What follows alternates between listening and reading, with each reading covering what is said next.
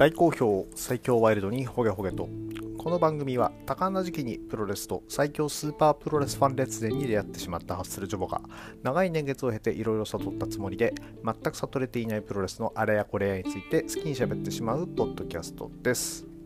え、本日はですね、全日本プロレス、えー、11.19、11.20、え、世界最強タッグ決定リーグ戦、そして、えー、ジュニアバトルオブグローリー公式戦、こちらのですね、プレビュー、まあ、カード紹介的な感じになっちゃうとは思うんですけれども、を行っていきたいと思います。全日本プロレス、えー、やっぱり年末の気合の入ったシリーズということもあってですね、え、ようやく、え、試合数が非常に増えてきておりまして、おかげで、えー、収録の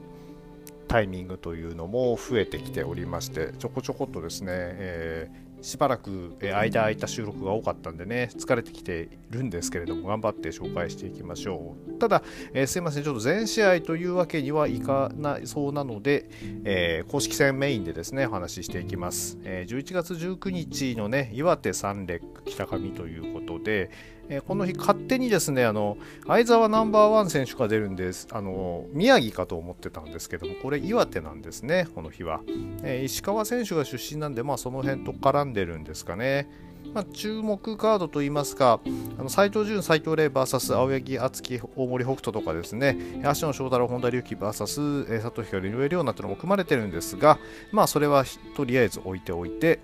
えー、まずはジュニアバトル・オブ・グローリー公式戦。1試合しかないのがちょっと寂しいですね、えー、田村ダン VS ライジング隼人となっております。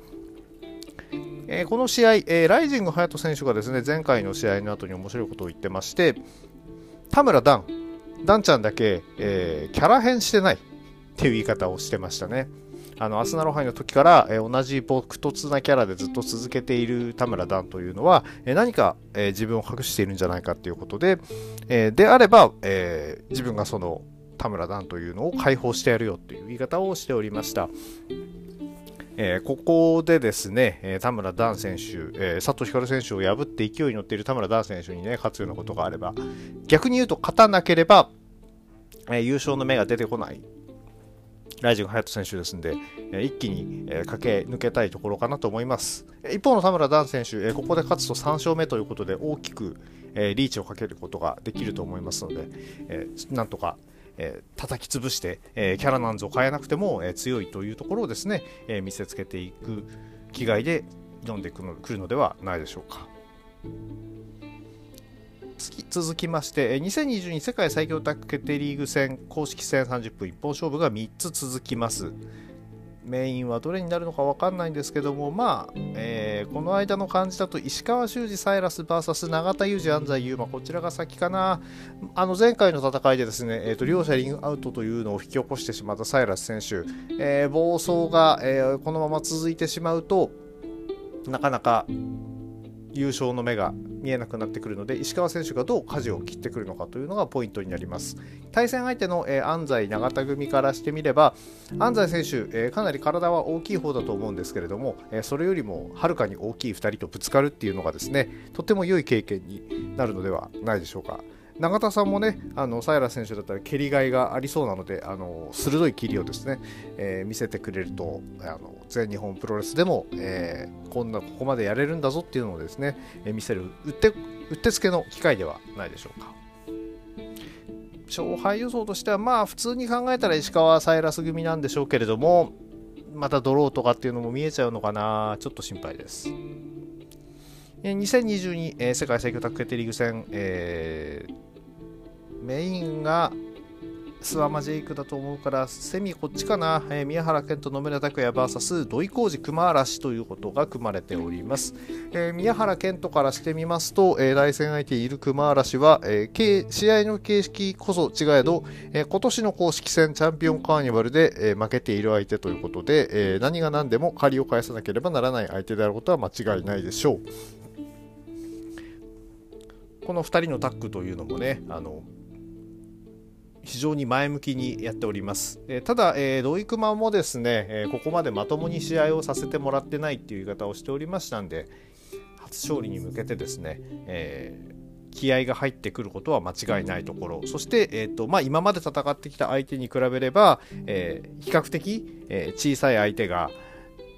と戦うということであればですね、何としてでも勝ちに来たいのではないかなと思っております。ちょっとね、土井選手の、ね、入場テーマがですね、えー、あの新しく、えー、完成して、まあ、それはそれで良いんですけども、あのとあの北へ、南へが聞けなくなったのは、ちょっと寂しい時代です。で、おそらくメインイベントでしょう、えー、諏訪間河野 VS ジェイクリー・青柳優馬ということで、前回の時もそうだったんですけども、えーと、ここはっきり言ってタルがついてくるかどうか、えー、タルのおじきがついてくるかどうかによって大きく、えー、試合の結果が変わりそうなので、えー、何とも予想は立てづらいんですが、で前回ね、その完全懲悪というのをですね、すでに、えー、足の本田組がやってしまっているので、えー、ここでですね、ジェイク、青柳が再び完全懲悪とすることができるのか、ちょっと、えー、信号かなと思い、ジェイク、青柳組にしてみれば、なかなか不利なシチュエーションが揃った状態で戦わなければならないのかなと思います。えただ一方でですね、えー、ジェイク、青柳組、えー、まだ、えー、未勝利ということで、初勝利を挙げるには、えー、あのふさわしい対戦相手、ここに勝って、え、初勝利ということで、え、勢いづけていくことっていうのは可能でしょうし、まあ、負けたとしても、え、負けから盛り返すのが、えリーグ戦の醍醐味でもありますんで、まだこの時期だとそう悲観しなくても良いので、え気楽に戦ってもらえればいいんじゃないかなというふうに思っております。でどんどん続けてまいります。え、2022世界最強タッグ決定リーグ戦、え、ステーキハウス、えー、ジュラクプレゼンツということでこちらは今度栃木ですね、えー、ホテルエピナール那須で行われる、えー、公式戦となっております。この日は今度打って変わって世界最強タッグ決定リーグ戦公式戦が4試合とバトル・オブ・グローリージュニアバトル・オブ・グローリーが2試合ということになっておりまして盛りだくさんですね。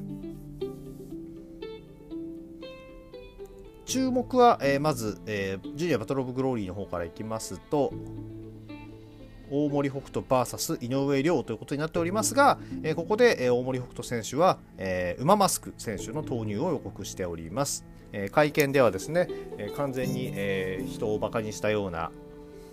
会見、えー、全員をバカにしたような会見の中でも特に井上選手にちょっかいをかけていた、えー、会見ではですね逆襲されてですねマスク剥ぎなんかにあっておりましたけれども、えー、そういった因縁をちゃんと作ってまあ無理やり感はありますけれどもあの話題をちゃんとさらおうとしているところっていうのは非常に良いのかなということですね、えー、その蹴りという武器を、えー、に今磨きをかけつつある井上選手が、えー、オールラウンダーである大森北斗にどう挑んでいくのかというのが一つの注目ポイントです。あと、えー、今日ホゲトと、えー、こちらはですね、この試合の勝敗というのが一つの、えー、キーポイントとなっておりますので、この試合の行方にもご注意くください。ライジング隼人 VS 佐藤光、えー、ここですね。さあ、あの、キャラ変した、えー、ライジング隼人、佐藤光、何を思うのか。ただ、まあ、あの、素で変態を、えー、貫くえ佐藤光に対して、えー、チャラ男のはどのように映るのかというのがですね、まあ、あんまりね、全日本プロレスのリーグだとその変態度合いというのは大きく打ち出してない佐藤光ではあるんですけれども、そういう意味ではどんな相手に対してもですね、対応できる能力はやっぱり持っているわけで、ちょっとやそっと、えー、キャラ変をしたところで、えー、大きく評価が覆ることは難しいのかもしれません。えー、ただ、えー、ライジング隼人もですね、このリーグに向けて持ってきた必殺技というのもですね、なかなか切れ味の鋭い技を持っておりますし、この後どう戦っていくのかは、えー、で、まあ、後がないという意味では佐藤光の方が非常にピンチなので、そういった意味では、この崖っぷちで挑んでくる、え佐藤光を、えー、ライジング隼人はちゃんと、えかわすことができるのかというのはですね大きなポイントになってくると思います。さあタックの公式戦の方がですね4試合かすごいな。うーん。メインっぽいけども絶対メインじゃないのが諏訪間石川だよな。そう考えると意外とこっちがメインになるかもしれないな。そういうわけで、じゃあちょっと読んでいきましょう。えー、永田裕二、安西優馬 VS 土井浩二、熊嵐ということで、えー、こちらですね、まあ、本当今までの打倒に考えていくと、えー、土井熊の勝ちっていう話で行きたかったんですけれども、何しろ永田安西組のね、あの初戦での、大金星というのが印象に残ってしまっておりますので、まあ、さすがにね、キャリアのことを考えたら、えー、土井熊がそう簡単に負けるわけには、えー、本田選手よりは全然ね、あのキャリアのある2人ですから負けるわけにはいかないと思いつつもですね、まあ、結構あの痛みに弱い熊原選手がですね捕まってしまうとあっさりタップしてしまう可能性っていうのもねあの十分に考えられてしまうので、えー、永田安西組の2勝目というのがですねもしかしたらここで出てしまう可能性があるのかなというのは出るとしたらここかなっていうふうに思っております。えただ、土井熊、えー、結構ね、あのみんなからの期待も高く、やっぱり昨年の準優勝チームっていうのは、えー、伊達じゃないと思いますので、うまくですね、あの勝利を挙げて、何しろ、えー、試合、もう2つ終わってるのにまだ2点、えー、負けたわけじゃないのに、えー、2点、あまあ、この前の日の試合もありますけどね、えー、そういう意味でですねあの勝てるところでしっかり稼いでいきたいのは、ね、土井熊、まあ、どのチームも同じですけれども、えやっぱりこの若手、え若手という新人ですね、がいるチーム相手に星を落とさないというのは絶対条件にはなってくるのではないでしょうか。えジェイク・リー青柳優馬 VS 斎藤潤斎藤麗ということで、えー、こちらはですね全員イケメンというすごい、えー、タッグマッチになっております。えー、ジェイク選手がね、そのアトミックドロップへのこだわりというのをこの試合でも出してくるのかどうかというのは一つのポイントなんですけども、サイラス選手をね、えー、まあ持ち上げ、まあ、持ち上げたって言っていいのかどうか分かんないですけど、サイラス選手にもしっかり決めてたんでね、まあ、斎藤ブラザーズクラスであれば、えーまあ、レイ選手の方がちょっと重そうですけども、それでも、えー、ケツ破壊というのはしっかり行いそうな気がします。えー、で、まあ、そこに、えー、悪ノリで乗っかってくる青柳優馬ということを考えると、だからノリには乗ってるんですね、このチーム。ただ、えー、対戦相手が、えー、斎藤ブラザーズということで、若干の不安がまた反則だったり、えー、なんならノーコンテスト狙いというのもですね、えー、この2人、えー、やって、えー、来ないとも限りませんので、本当ね、あの一つの、えー、黒星が、えー、優勝から遠ざかる要因になるこのリーグ戦でですね、引っかき回すチームが多いというのは、えー、雑音にしかならないと思うんですね、優勝を狙っているチームにとっては。え、そういう中でどう、え、けじめをつけながら進んでいくのかというのが、えただ、えこの本体、えエースクラスが2人組んでどう立ち向かっていくのか巻き込まれないようにするのかというのは、見どころなのではないでしょうか。でね、こっち本当はメインって言いたいんだけどね、しっちゃかめっちゃかになるの目に見えてんで多分セミです。えー、諏訪間河野 VS 石川修司サイラス。こちらはもう、サイラスの暴走と、えー、諏訪間の暴走で、えー、多分両者リングアウトですね。えー、断言しちゃいましょう。まあまあ、あの、タル選手が来てれば、なんなら反則負けか、タル選手からの、今度はレフリーブラインドをついての、えー、勝利とかね、そういう可能性はあると思うんですけども、順当に考えたら両者リングアウトじゃないかな。ここはね、あのクリスマスの日のあの石川 VS 石川組 VS 天組っていうね、あのえー、ミックスドマッチに向けてもですね、えー、気合が入ってるところだとは思うんですけれども、えー、思いっきり気合が空回りしそうな気がします。そうなってくるとメイン、おそらくこっちになるんじゃないかと思ってるのが、えー、芦野翔太郎、本田隆起 VS、えー、宮原健人、野村拓也です。まあ、やっぱりね、その宮原締めというのをですね、えー、栃木で見たいというのが、えー、一つの、えー、優勝あのメインに挙げてる理由ではあります。えー、そんな理由だけでいいのかと思うんですが、いいんです。全日本プロレスは宮原健人が、えー、締めると、もうすべてうまく収まるので、いかに宮原健人に締めさせるかというところが実は大きいんです。ただ、えー、前の大会、えー、前の公式戦で、えー、スアマからギブアップを奪っている足野翔太郎、こちらの株も今急上昇中ですんでね、えー、そうなった時に、宮原健斗からもここでね、さらにギブアップなんていうことになると、えー、タッグだけではなくて、えー、3冠への道も見えてくるということを考えると、えー、気が抜けないグングニール・オブ・アナーキーなのかなというふうに思っております。えただ、えちょっと残念なことはあれですね、岩手も那須もグングニール・オブ・アナーキーは芦野本田だけで残りの2人はついてこないのがちょっと寂しいですね。前の方のカードがどうしても固定されがちになるんであの辺も連れてきてねうまく組み込めばもう少し面白い試合な面白いカードが組めるのかなとか思いつつ。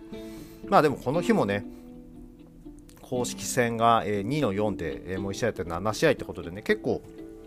盛りだくさんにはなっておりますんでやっぱりリーグ戦があるとどうしてもカード数って増えますね。うんまそんなわけで、えー、那須大会のプレビューも終わりにしていきたいと思います。まあ、この日は12時からってことで、えー、個人的な話になるんですけども、 TOEIC 受け終わって、さあ、その勢いで、えー、生観戦できるのかなっていうところで、見ている気持ちになれるのかどうかっていうのは、えその日次第ですね。それを言ったらですね、えー、と前の日の試合も見てる余裕なんかお前あるのかよって言われそうなんですけども、それは見ます。